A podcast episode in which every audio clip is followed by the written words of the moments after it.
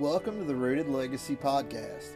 At Laurel Branch Church of God, we are devoted to developing an environment of engagement with Yahweh and hosting His presence attentively. Our hope is to help others become rooted in beloved identity and further the kingdom of God on this earth. From Pastor Seth Klein and the congregation at Laurel Branch Church of God, we hope this message brightens your day and changes your life. We pray that God blesses you and all that you do. Thanks for listening.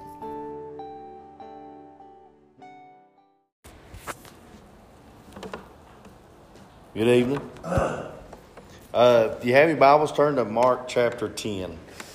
I'm going to teach out of a, a section of my notes that I had written back in November of uh, 2020, a couple months ago. Uh, kind of a revelation that the Lord gave me. Uh, I'll tell you something about the Lord, and here's something, I mean, you may or may not know it. The Lord will give you a revelation today, but He may not bring it to clarification until two or three years down the road. Uh, you, he may give you the word, and it may be for you to ponder and contemplate, and it may be uh, for you to reflect on and to uh, meditate on until one day He will reveal another part of it or He'll reveal it in its entirety. And sometimes He may give you a word that you may assume means something entirely different than what He intended for it to mean. So, you know, uh, really we have to be careful, uh, cautious, and uh, discern it. Uh, I think a lot of people get themselves in trouble because they hear a word from the Lord and they think that they've got to tell everybody. Uh, you know, it's like the old saying, uh, uh, they spend money faster than they can get it because it burns a hole in their pockets. You know, they think that as soon as they get a word from the Lord, they've got to either preach it, they've got to post it on social media, whatever it may be, and that's not necessarily the case. Sometimes the Lord will give you a word uh, for you to marinate it for a little while. You know what I mean? So this is one of those uh, instances where the Lord gave me a word, and uh, for a long time I may have thought that it meant something different than what it actually was intended to mean. So I'm going to teach a little bit of that this evening. If you got your Bibles, turn to Mark chapter 10. We're going to read uh, verses verses 28 to 30. Three verses 28, 29, and 30. It's probably a scripture that most of us are familiar with. I'm going to read it from the New Living Translation. Uh, you know, hear, hearing me preach is like a box of chocolates. You just never know what you're going to get. I may preach from the King James Version one day, the NLT, the NIV, the Passion Translation. It, it's just, it, you just never know. It's just whatever I'm reading in at, at the moment. Uh, I want to back up and read verse 26 and 27, at least uh, verse 27. Uh, we know that this is talking about this is uh, uh, this is talking about when Jesus gives parable of the rich young ruler. It's easier for a, a, camel to go through the eye of the needle than for a rich person to uh, get to heaven. The disciples start to think, well, who in the world could be saved? So 27 says, Then Jesus looked at them intently and said, Humanly speaking, it is impossible, but not with God. Everything is possible with God. Uh, that really don't have anything to do with what I'm going to teach tonight, but it's just too good not to remind you. That it may be impossible with man, but not with God. Everything is impossible for God. So it, it may it may show up somewhere in the lesson tonight. It may not. I don't know, but uh, it stands good on its own. It's impossible for man, but not with God. All things are possible with God. So then, verse 28 says, Then Peter began to mention all that he had and the other, he and the other disciples had left behind. We've given up everything to follow you, he said. And Jesus replied, I assure you that everyone who has given up house or brothers or sisters or mother or father or children or property for my sake and for the good news will receive now in return a hundred times over houses, brothers, sisters, mothers, children, and property with persecutions. And in the world to come, they will have eternal life. But many who seem to be important now will be the least important then, and those who are considered least here will be the greatest then. Now, uh, I don't know really where to go and where to start. I'm just going to kind of tell you some of the things that I've uh, that are from my notes. Then I may get into my notes later. I know that a lot of years I read that scripture and I thought that it was talking about prosperity. I thought that it was talking about if I had given up what I had then, God would give me a hundredfold later in return. He would give me a nicer house. He would do the, you know, and it's not, it wasn't a selfish ambition. It was a, uh, maybe we could call it a, uh, a foolish faith. Maybe it was uh, a misguided faith. Uh, but again, it wasn't selfish ambition. I wasn't doing it because of the gain that I thought was, uh, you know, the, the gain that was guaranteed or what it may have you. I'd done it because I thought it was the word of the Lord, and you know, I thought it was a reward for my sacrifice, and the Lord will reward you for your sacrifice. Uh, but up until recently, I viewed that scripture in that way until now, and I don't think that it was talking about prosperity. I think he was literally talking about community. If you think about it, if I'm if I give up house, sisters, brothers, mother, father, uh, property, uh, all of these things for Jesus' sake and the gospel's sake, those that do that will, ret- will receive in return a hundredfold. Okay, think, think about it. What is the church? The church is a community. What is, the, what is the church intended to do? It's a community that is intended. Secondly, okay, first of all, the church is a community that is intended to reach into the, the, the, the dimensions of heaven. And then, secondly, are intended to reach into the necessities of the community around them. So I believe that when we give up what we have for the gospel's sake, we receive in return a hundred times, a hundredfold, uh, the gift of, of community. So, a hundred times as many houses, brothers, sisters, mothers, children, and property, along with persecution.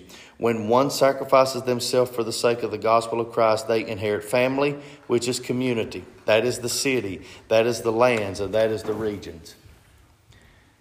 That's what we inherit when we uh, give up what, whatever we possess for the gospel's sake. When we give up what we have in order to follow Jesus, we will inherit greater communities. Um, you got to understand that's what we were uh, intended to do on a secondary basis. The first basis, the first, the primary basis for the church was to exalt Jesus, to worship God, to serve God, uh, to follow the Holy Spirit in those ways. And then, as a secondary consequence of being obedient to God, we then meet the necessities of the community. Amen? Uh, uh, so, again, community is the inheritance of the obedient, believing church.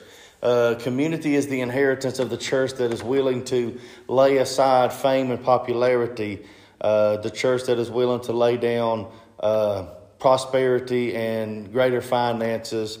Uh, it's, it's not all about can I grow my church?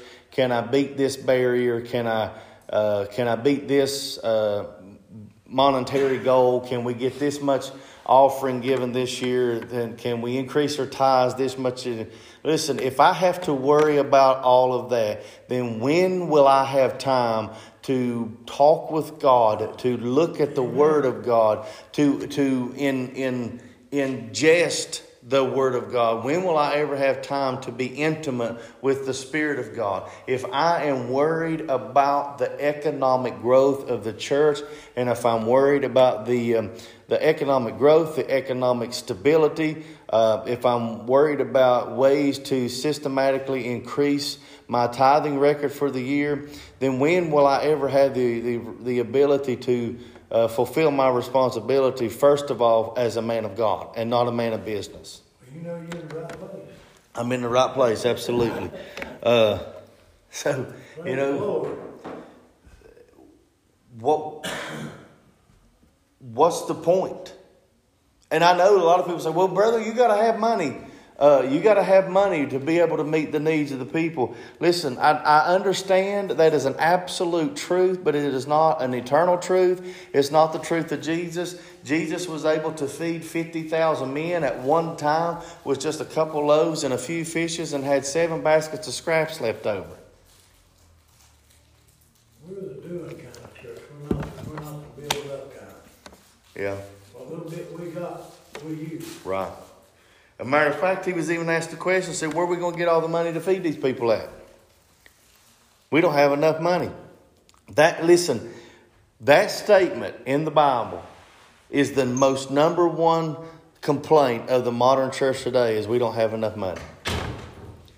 The, the, the complaint should be, or the decree, or the lamentation should be, is we don't have enough of the Spirit. We don't have enough of the presence. We don't have enough of God. That should be the cry of the church today. Because if you have enough of God, all things are possible. Amen? Amen. So, I really believe that this is where uh, uh, the community calls will come into effect. So, I want to read some uh, some stuff. I want to give you a little insight to what the Lord had given me. Uh, it was in late September of 2019. Um, the Lord gave me a promise that after seven years, of which I was in the fifth year of, that He would give me the city. I erroneously believed it would be, or it was a building within a particular town city. I thought he was sending me back to, or to, or back to. But I was wrong, as previously stated. It isn't about a geographical place, a zip code, or a township. It's all about community, a common unity that joins people together. Selah. And I'm going to I'm going to explain some things here. How, in order for me to walk into this city or community, this revelation, I had to leave. Uh, I had to leave the systemic religion that I had been taught. And I believe that that's where the Lord had been leading me for about six years, or five and a half, six years. The Lord was leading me out of a uh, systemic, or leading me out of religion and through a systemic exodus. Uh, it took me the rest of 2019 and nearly all of 2020 to finally connect the dots in what he was saying. At the time I heard this particular promise, I was praying and looking at a sign that read Jericho Road. Joshua had marched around the city of Jericho seven times, and the walls came falling down for him, and he went in and claimed that city. I knew the Lord was telling me that in the seventh year he would crumble the walls, but I again erroneously assumed that, that it would be for allowing me to walk in. It was not, but it was to grant me the access to walk out. It was an exodus, if you will. He was leading me in an exodus out of the religious system. Some call this a, system, a systemic exodus. He would, after seven years of holding me back, allow me to walk freely in the grace of the anointing He placed upon my life, and that was to lead others out of the bondage of the religious confines that had been holding them captive. Those restraints of wrong theologies and ideologies that place people within the cyclical entrapment of dogmatic opinions. Religion and its theologies, ideologies, dogmas, and restraining elements are going to be knocked down and lay ruined, but cursed be the man that tries to re erect them. His sons shall perish under the curse of rebuilding the walls. And we know that that was the curse of the walls of Jericho. That whomever rebuilt the wall of Jericho, that their sons would perish. The younger and the elder son, upon its, upon its initiation and upon its completion, uh, the sons of the man would die. And we know that that was the case. We know that that came to fruition. I really believe that what we're experiencing in the 21st century and the modernized church is the death of sons, the death of spiritual sons, the death of uh, biological sons and not necessarily or all the time in the terms of they literally passed on to another life, but that disconnection and that uh, this uh, divided, uh, re, uh, disconnected and divided. They're not connected to their fathers. They're not connected uh, to the church. They're not connected to Christ in any way. Uh, they claim that it's a, it's a, it's a cult. They claim that it's, among other things, uh, You know, it's phony, it's false, it's just, uh, it's full of hypocrites. Whatever. When we look at what we're dealing with today, we see many sons and daughters that are moving and leaving, or moving out of, moving away from, and leaving uh, the relationship of Christianity because we have taught it wrong, because we have allowed ourselves to be taught it wrong. Amen? Uh, so, what we're doing is we're continuing to try to build the walls of Jericho, and I believe the walls of Jericho uh, is the religious con- confines or the religious uh, constraints and confines uh, of, of the church, of man's ideologies, not necessarily uh, God's intention or God's uh, interpretation or meaning of the scriptures. I think that a lot of times we read it and we interpret it from a, an opinionative bias, a preference that becomes prejudice in a lot of ways. And uh, something about the gospel, if it is constraining, is not the gospel. The gospel is liberating. The revelation of Jesus is liberating. Um, the encounter with Abba is liberating. The encounter with Abba will remove everything that has attached itself upon you of the last of the past life, the associations of the last sins or your past sins. All of those are are removed. Or if not removed, uh, they're covered up and they're pardoned. Uh, you're cleansed. You're no longer uh, bound by that stench. You're no longer bound by them associations and those attachments the, of, of that sin. So we got to understand that the gospel of Jesus Christ sets people free. The gospel of Jesus should not put a greater bondage or captivity on anyone. Okay? If you are a servant or if you want to call yourself a slave to Christ, understand that it should not be in the context of works. It should not be in the context of thou shalt not or thou musts in order for you to be approved. Okay? It means that you are a. Uh, I know a lot of people, well, that's, that's weird, Pastor, but I'm not talking about no Fifty Shades of Grey nonsense. I'm talking about consensual yeses. If you are a slave to Christ and a slave to the gospel, you are, let me say this again. I am not in no way referring to some 50 shades of gray nonsense, but you are a love slave. It's not because you have to, it's because you desire to. And the reason you desire to, the reason you desire to be with God, is you've come to the realization that God desires to be with you. There's a big difference. Religion will make you, it will convince you that God does not desire you, but you need to work in order for you to be deserving of God's attention. That's not, that's not what the gospel says. That's not what the gospel is intended to do. The gospel was intended to release you from the bondage of feeling as though you were not good enough. Is that not what Paul said? When he says you've not received the spirit of religious works again, that you may feel the burden or you may feel the pressure of not feeling good enough ever again. He said, but you've, you've received the spirit of full acceptance. The King James Version says the spirit of adoption, whereby we cry out, Abba, Father. You do not have to earn his approval, nor do you have to uh, earn his uh, attention, nor do you have to earn his affection. He is willing to give you both of His attention and His affection. He's willing uh, to give you all of His. Uh, what was the other A word I used? Somebody help me out. I used three A words attention, affection, and whatever the third one was. You don't have to work to get that neither because it's given, it's freely given. So, I know that there's a lot of people, at least I feel that there's a lot of people, and I feel that it's an accurate assumption to feel this way.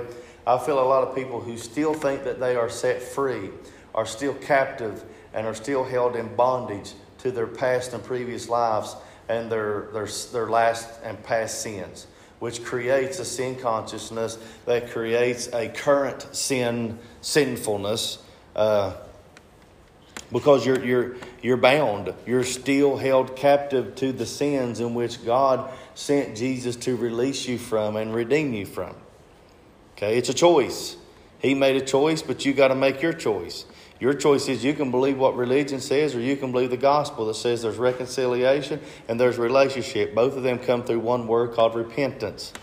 And the road of repentance was paved by grace, and Jesus paved every stone within that road because he shed his blood on Calvary's cross that you and I could have the opportunity or, or the privilege, if you will, of reconciliation. So, again, uh,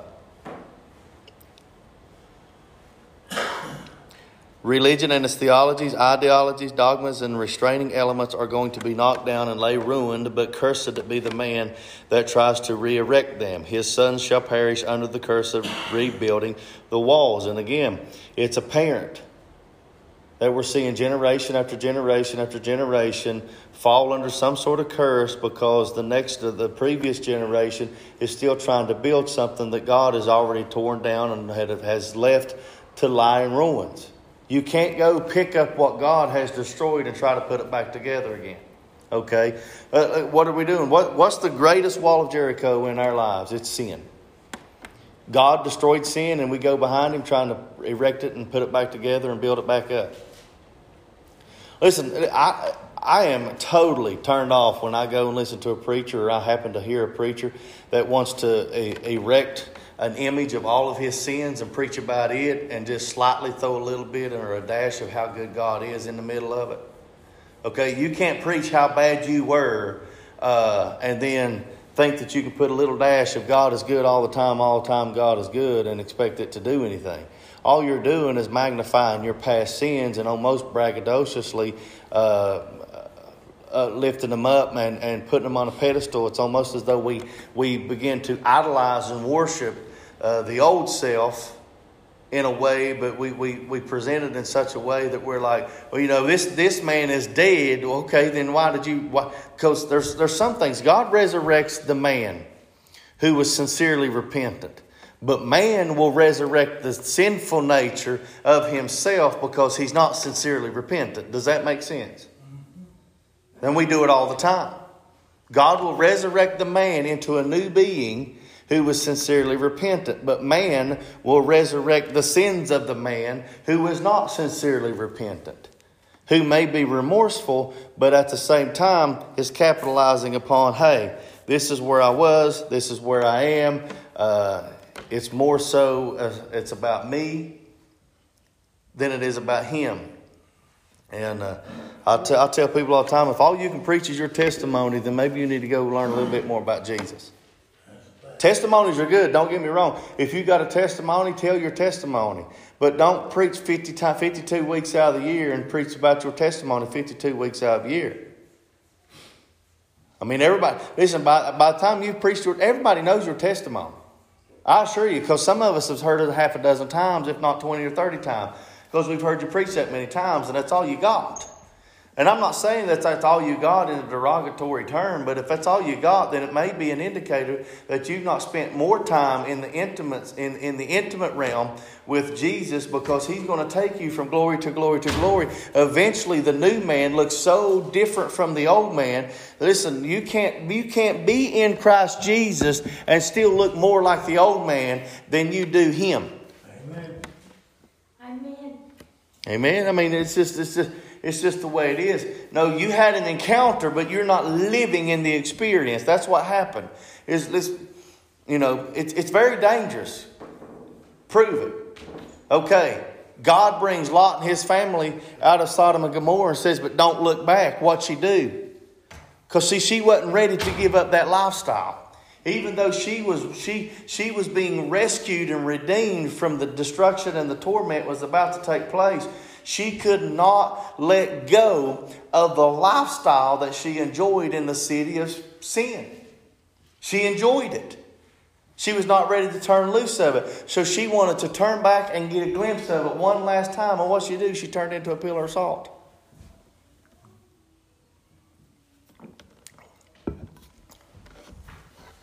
It's what we're doing. But anyway, let's move on. Yahweh is bringing the walls down in order to set captives free from the bondages of systematic religion and bringing the chasms of the denominational divides that have kept his church from working towards together and community. He is bringing the walls down in order to set captives free from the bondage, bondages of systematic, systematic religions and bridging the chasm of the denominational divides that have kept his church from working towards togetherness and community, which is common unity. Selah. He's tearing down the walls that have helped that have that have held captives to the bondages of the system of systematic religion, and he's bridging the chasms of the denominational divides that have kept his church from working simply together. If we're working against one another, we're not working in unity. And if we're not working in unity, we're not in harmony. Yahweh is releasing his church from within the walls to establish unity within the community. This is catastrophic to the pillars of the religious and political regimes, but astronomical for the acceleration of Thy kingdom come, Thy will be done on earth as it is in heaven. Not only bridging the chasm between denominational differences, but also dimensional separation, communion between heaven and earth. What we're walking in now is opening up an access or is opening up a gate. It's extending an opportunity to those that are walking in relationship and walking from religion to start walking in a realm called the communion between heaven and earth. What is communion? When you sit down, you have you break bread with one another. You have a meal with one another. But it's it's it's it's a uh, it's a com- communication. You sit down. It's an intimate encounter, one with another, or uh, with you know a dozen, half a dozen, maybe a dozen and a half people. It's an intimate setting where you sit down and you share revelation with one another. You share uh, food. You share that fellowship with one another. It's intimate conversation, if you will. I believe that what we're doing and what we're inheriting is an is um, is an access, and it's give it's given us permission to walk in a reality called communion between heaven and earth. The walls are falling down. What is the city? It's community. What is the, what is the essence of community when it pertains to the kingdom? The kingdom. So, in essence, when we inherit community in this fashion or this form, what are we really inheriting? We're inheriting the kingdom. Thy kingdom come. Thy will be done on earth as it is in heaven. Or you could say it within my community as it is your community.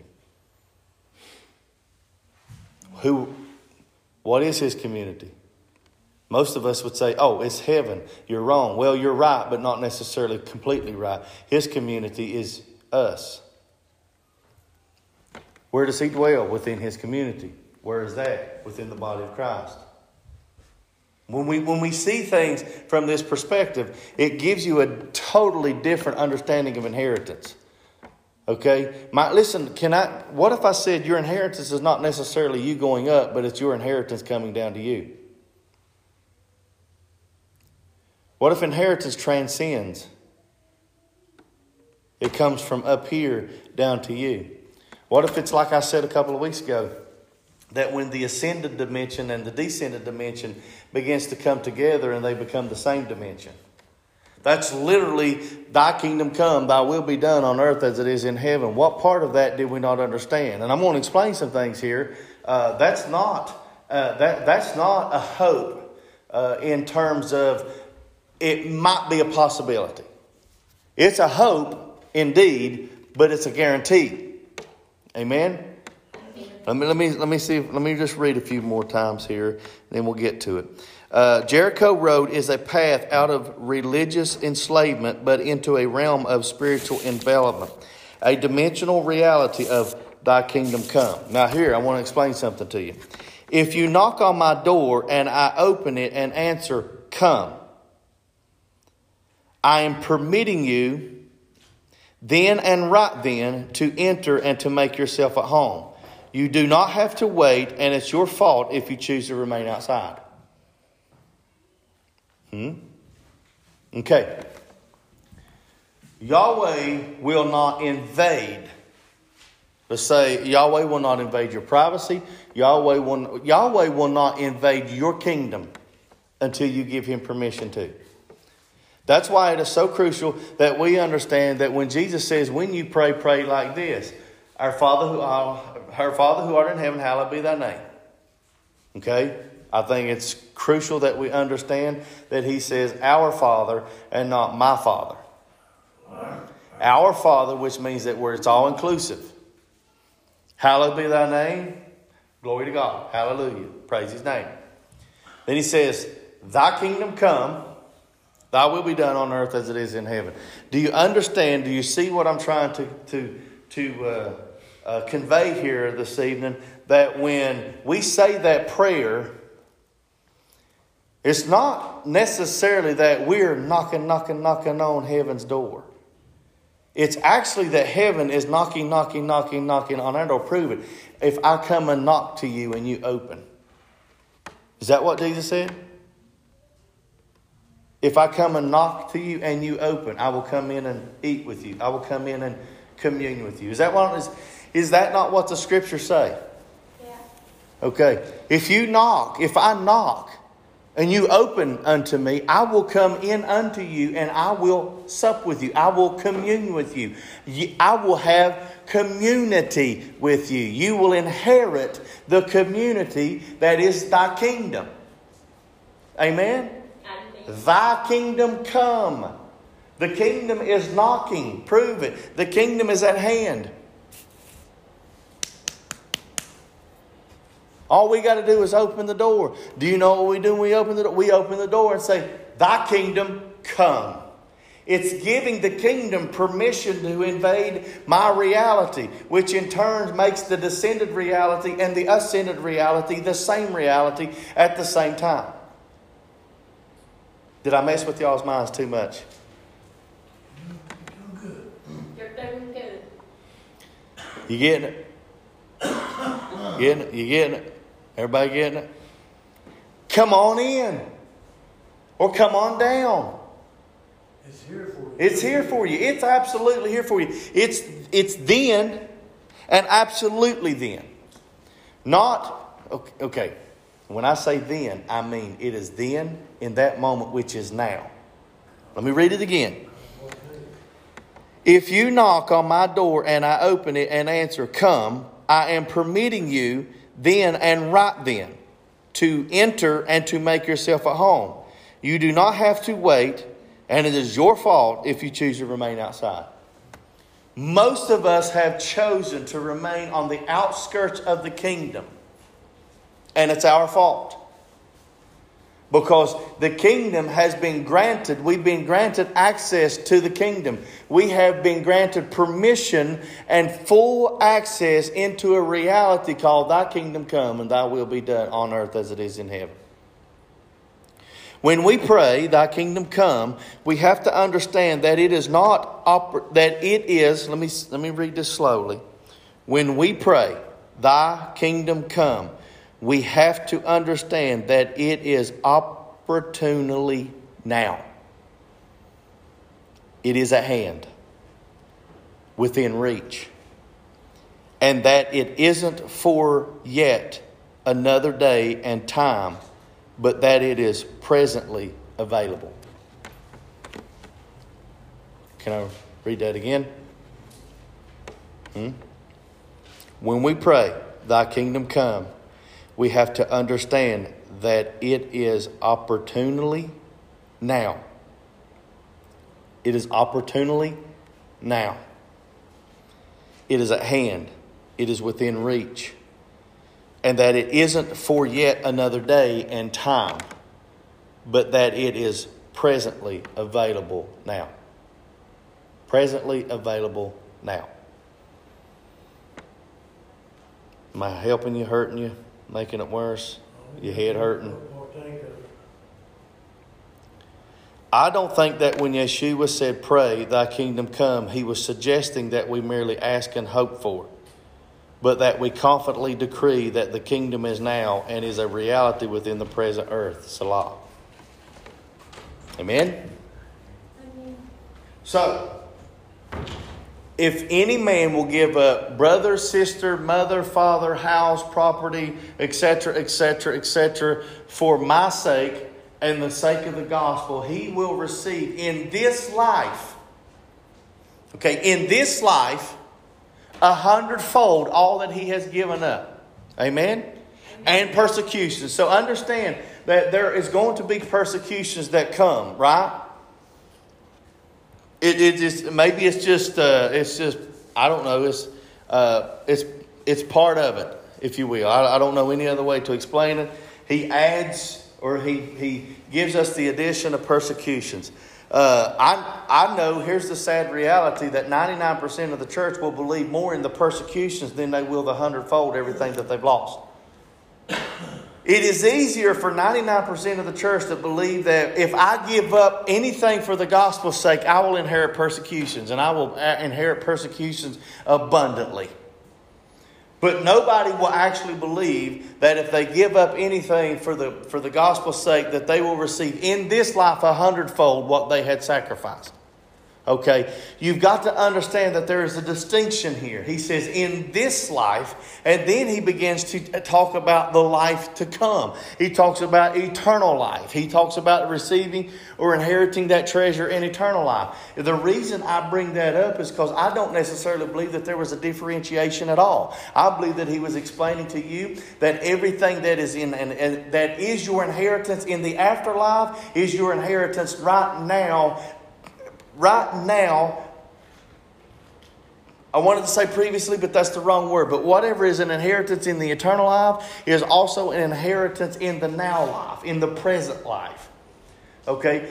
He's telling you that you, you're going to face all of these things, but he's also saying that all of these things that will be given to you are available to you now. Whatever is given to you as a reward in the afterlife is available to you now. It's almost as saying you can have an advancement on it. You know those commercials where you can call the 1 800 number and you can get an advancement on your payday? Only you don't have to pay this back. You understand what I'm saying? He, he has given you and I an advancement on heaven. We can begin to inherit the realities of heaven in the moment and in our now. I wish I could. I wish I could find this this quote from uh, Eugene Peterson, and I'm going to try to, to paraphrase it. Basically, what he said, he says, uh, "Yesterday's don't matter, and tomorrow's don't either." But he said, "Every now is full when it's full of the presence of God." Basically, what he said is, I'm going to fix my gaze and my concentration on the moment of now and make sure that my every moment that is now is full of God. It's full of God. I don't want to wait on something that is futuristic before I can experience the fullness of God. You listen, we, we, we could all do good by reading some of his writings. And I'm not one to promote books. I don't even I listen, I hate to read. That may that, that, that may shock you, but I hate to read. I really do. Hate to read. I'm a skimmer. I don't know if you know what a skimmer is, but I, am just I'm skimming right across the high toss, man. I don't. I, if it don't interest me, I'll skip down to the next paragraph and I might stick around a little while if it starts to interest me. I've read very few books in my day. Very few. But Eugene Peterson is one of the, if you will, masterminds that I believe come closer than just about anybody at mastering the cognizance and the consciousness of the presence of God in every moment. I believe he lived in, an, in a reality called Thy kingdom come, Thy will be done on earth as it is in heaven now. Most of us live in a hope that one day we'll inherit thy kingdom come, thy will be done on earth as it is in heaven. But there are men that have walked the earth that have actually walked in realities that could that most only find in heaven. Because they found a portal, and that portal was they believed that they were the Son of God and inherited all that was Christ Jesus. Let's prove it. Listen, Jesus walked on the earth, but he remained in constant communication with God. Jesus was simultaneously at the same time in two totally different dimensions, but were they different? I could almost say they weren't different because they were centered around Him. Wherever He is, the reality is the reality is. Whatever the reality is, it is because of Him. And if He is present within the reality, the reality bows and obeys Him, or bows to and obeys Him. So listen, prove it. There was no leprosy when He deemed it healed. There was, there was, there was, there was no issue of blood when He deemed it healed. How come? Because the woman with the issue of blood did not have an issue of blood in the realm of heaven. Okay? Jairus' daughter was not dead in the realm of heaven. The man that could not walk and came down through the roof, he was not crippled in heaven, and he wasn't, he wasn't, uh, he wasn't plagued by sinful natures either in heaven. So anytime Jesus healed somebody, he actually corrected the contradictive nature of that person's reality. You, you hear me? He corrected the contradictive nature of that individual's reality. Amen. I've taught it like this for many, many, many years.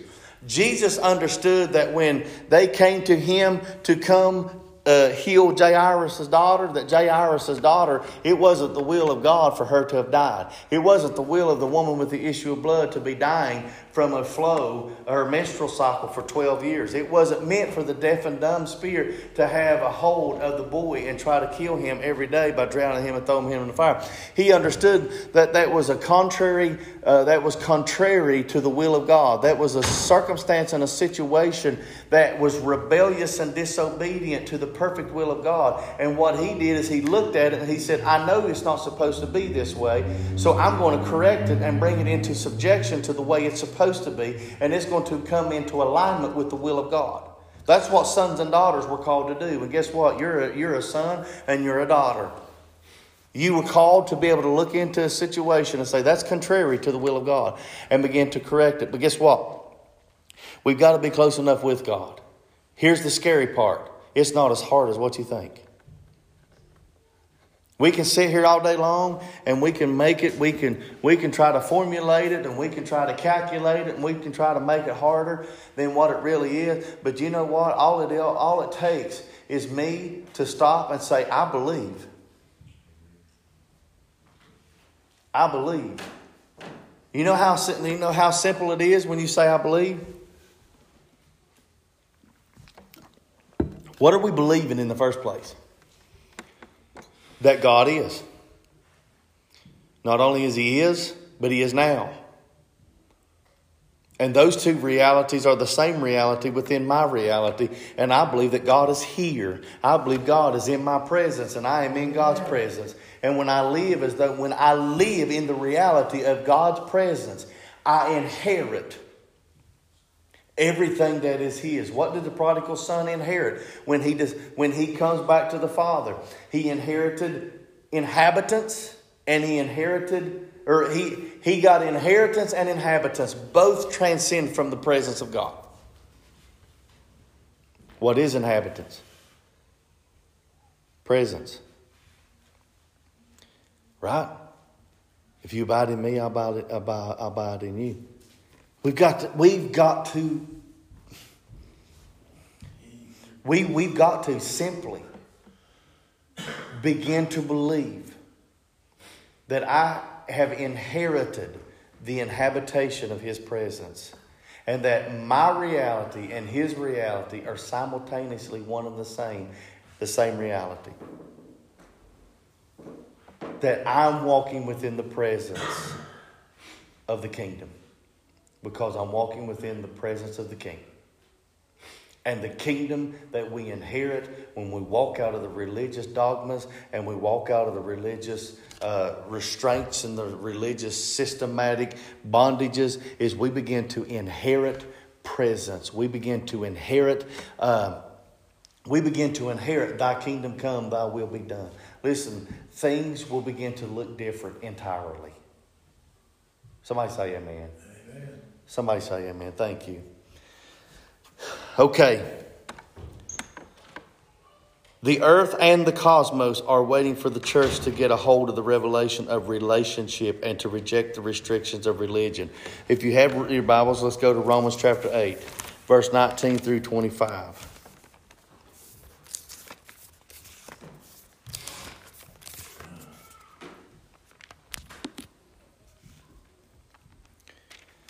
I'm coming up on an hour. Y'all give me 15 minutes and we'll go home. If I don't preach, if I if I preach less than an hour, I just don't feel like I've done anything.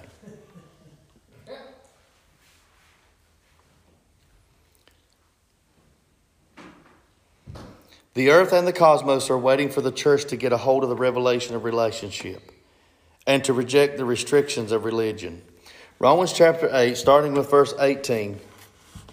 I'll start with verse 18. Yet, what we suffer now is nothing compared to the glory he will give us later.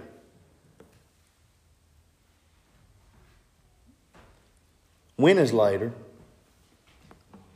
Huh? Okay, it's in a time yet to come, right? Amen. Amen. How many years ago did he write this? Roughly 2,000 years ago, we're already in the time of later. Yeah, we, we, we've got to stop adding later and later and later to try to postpone whatever it is God is already trying to give us. Amen? Amen. So uh, the sufferings that we are enduring now is not even compared uh, is not even comparable to the glory he will give us later. Let me assure you, you're already in the time of later. Because we are beyond the time when he wrote that. Amen? Amen? For all creation is waiting eagerly for the future day when God will reveal who his children really are. Against its will, everything on earth was subject to God's curse. All creation anticipates the day when it will join God's children in glorious freedom from death and decay, glorious freedom or the glorious liberty. For we know that all creation has been groaning as it as in the pains of childbirth right up to the present time. So the earth has already been anticipating, the earth has already been groaning up until that moment. He is talking currently. So he was talking about something that was to come later, and then he starts talking about something that is currently going on. He's talking about the earth. We know that it has been groaning in an earnest expectation up until now, up until the present moment.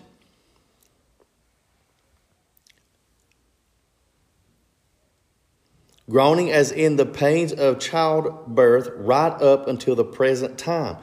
And even we Christians, although we have the Holy Spirit within us, as a foretaste of future glory, also groan to be released from pain and suffering. We too wait anxiously for that day when God will give us our full rights as His children. Now, listen to what He says, including the new bodies He has promised us. Now, I'm going to come back to that. Now, that we are saved, we eagerly look forward to this freedom. For if you already have something, you don't need to hope for it. But if we look forward to something we don't have, we must wait patiently and confidently. Now, I want to go back to verse 20, I think it's 24. It's 23, excuse me. Okay. And even we Christians, although we have the Holy Spirit within us, as a foretaste of future glory, also groan to be released from pain and suffering. We too wait anxiously for the day when God will give us our full rights as His children, including the new bodies he has promised us. Now, let me ask you something. It may or may not be talking about a rapture. I don't know, and I really don't care. I don't think that it is. My conviction says that it's not. My conviction says that he's literally talking about a reality that is called the resurrection of Christ. Can you have something? Listen, we will teach the resurrection of Christ as a moment that is to happen in the future. We will see all the signs fall into place, and all of a sudden we will begin to witness the resurrection. Well, I want you to know and understand that you are a witness for the resurrection because you are living in the power of the resurrection now. Explain. Okay, I'm glad you asked. Let me, let me, let me go back. Let me revisit the prodigal son. He's in the pig pen. He gets out of the pig pen. He shakes himself. He decides he's going to walk the long, lowly, the long, lonely road of repentance back to the Father. And he's repeating the prayer over and over and over, and he's rehearsing it over and over and over. And finally, uh, what he is pursuing, the Father's presence, they begins to pursue it, and then pursues him. He's face to face with the Father. Okay? That's where everything should take place for you when you encounter the Father face to face. Okay? Okay, in, in, his, in his religiously drunken stupor, he decides that that's the opportunity he needs to recite and repeat the prayer Father, I've sinned against you and God, and I'm no more worthy to be called your son. Now, here's where it begins to change, take place. Here's where it begins to take form. Okay, the father interjects the, the, the interjects the conversation. He interjects the son. He says, "This, my son, right." Who was dead, which meant that there was a previous reality of where he was dead in his sins and he was dead in the decay of flesh. Well, everybody agree with that? Amen. Amen. But when he encountered face to face with God. He has communion and intimacy face to face with God. And he's talking with God, which is both intimacy and communion and fellowship, right? This is relationship, right? Righteousness, right relationship. Amen. Amen. Okay, it, when this begins to take form and change shape, uh, he, he says, This my son who was dead, which is to confirm that there was a previous state of the son. But there is a glorious state that is who was dead but is alive again. So I'm telling you right now that when you come into when you come to the place of accepting a reality that is face to face present and you begin to take the responsibility of stewarding that relationship and stewarding that presence, you will then begin to walk in an inheritance called the resurrection. Y'all missing it, ain't you? Go back to verse 24. 23, excuse me. We too wait anxiously for that day when God will give us our full rights as His children. The prodigal son did not inherit his full rights as a son until he came back from the riotous living and riotous lifestyle in which he, he, he, he was previously living in. That was the lifestyle in which he was dying and was dead to. Okay? The promise of coming to God is the inheritance of the resurrection. The same Spirit that raised Christ from the dead has also quickened your mortal body. Amen? The power of the resurrection has been provided to you because God made a way where there was no way, because He made a way through one named Jesus Christ. If it had not been for Christ Jesus, the prodigal generation would have never made it back to the inheritance of face to face communion.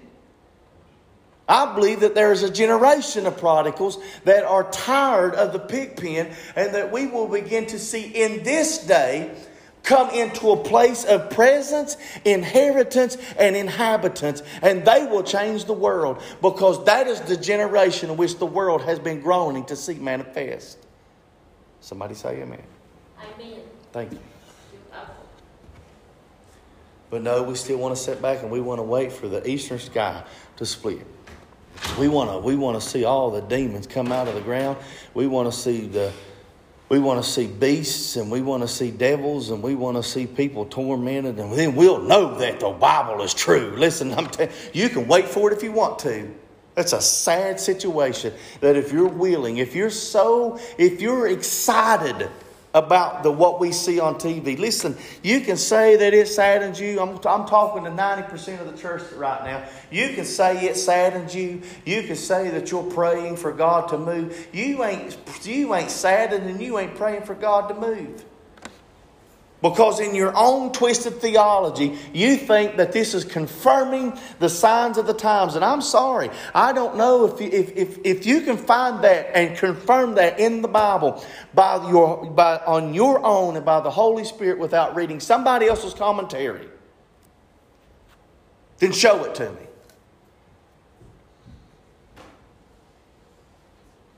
And if I'm wrong, so what? I'm going to be on the same bust of glory as you are. And I'm going to look over and say, I was wrong. and then I'm going to tell you, but I was right with Jesus. I might have been wrong about my theology, but I was right about the theos.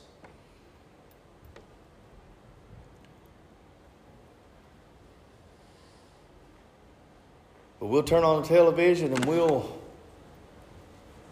somewhat seemingly cheer with enthusiasm because it's almost time. But I'm going to tell you right now that the time is now. The time is now. Listen, we can argue theology, we can argue end time eschatology, we can argue it if we want to, but listen, let's not waste our breath. Let's not waste our time. If we're arguing about meaningless, useless things, such as whether or not the Holy Ghost will give you the evidence of speaking in tongues or whether or not that Jesus is about to come tomorrow. I'm not looking for Jesus to come. I know that Jesus is already here. I'm not looking for God to come. I'm not looking to die so that I can I can I can experience the inhabitants and the inheritance of God. Listen, I've already died if I've come up the road of repentance. I've already died if I've left my pig pen. The young White said a couple of months ago, talking about the afterlife, I said, Brother, I've already started living in my afterlife. Because I'm telling you what, there was an old man that passed away. But I'm in Christ Jesus now, and I'm living in the afterlife. I'm living in a newness of life, and I'm living in my resurrected life. But one day, but one day, I will get to receive it. It's in its, its entirety. But right now, I'm living in what He will allow me to live in. And you can too if you're willing enough if you believe enough. And I'm telling you what, you may have to hear this. You can live in it too if you're just simple minded enough. Let me tell you something. People will look at me all the time and say, Brother, he's just simple minded. He just ain't educated. I would not have an education if it made me, uh, if it hindered me from being revelated. I would rather be revelated than educated any day. Huh? They didn't call him John the Educator. They called him John the Revelator because he saw, saw things that no man, other man was permitted to see. But were they? Yes, they were. They were permitted. But guess what? Listen, let me. I preached this for a long time. You have to be John the Beloved and walk in that inheritance and that identity before you can move up into the inheritance and the identity of John the Revelator. Because someone says, listen, the gateway to in, to inheriting the revelation of greater things to come, and Thy kingdom come, Thy will be done on earth as it is in heaven, is to understand that the King loves you. It's as simple as that. But we make it hard.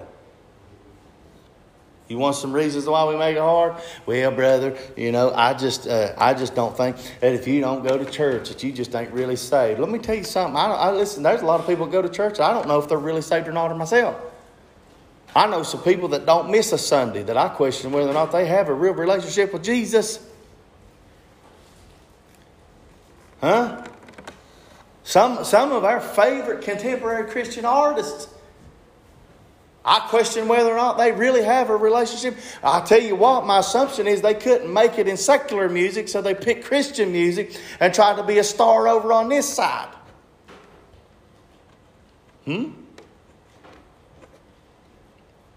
Because some of the things that they support and some of the things they say, and uh, you know, hey, I don't know if that's very that's very Christ-like. So we're stuck in this stigma. We're, we're, we're stuck in the dogma and this systematic uh, this systematic religion and this system, listen, systematic cesspool, if you will, and we'll call it the pig pen. We're in it, we're stuck. Religion will remind you of all the stench that you've ever had, that you've ever experienced in your life, and that's the pig pen.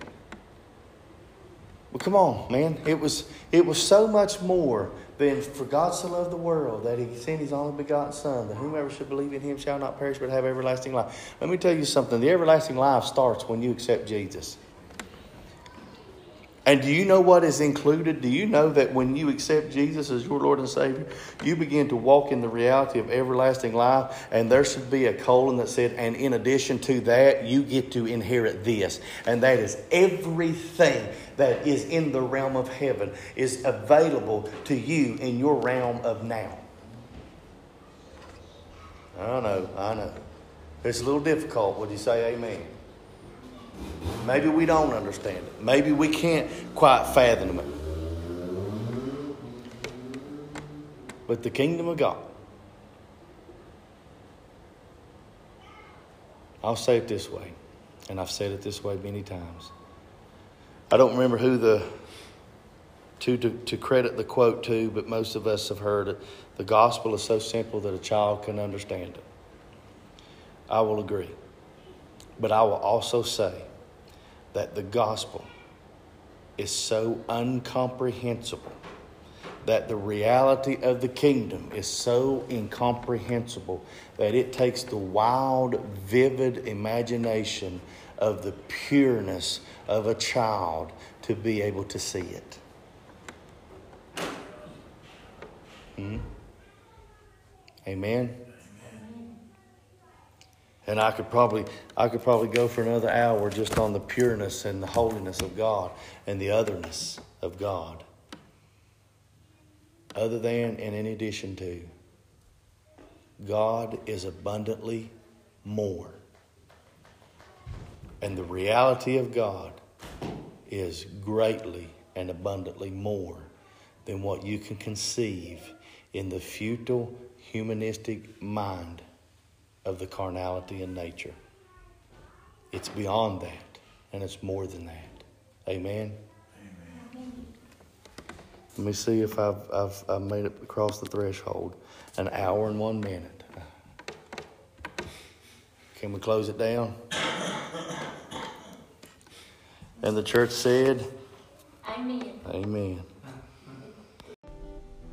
Our vision for the Rooted Legacy podcast is that we give as much free content to God's creation as possible.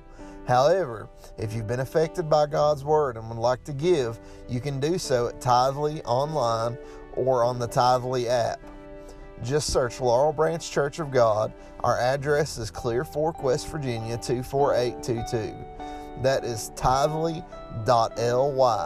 T I T H E Thank you for listening, and may God bless you and all that you do today.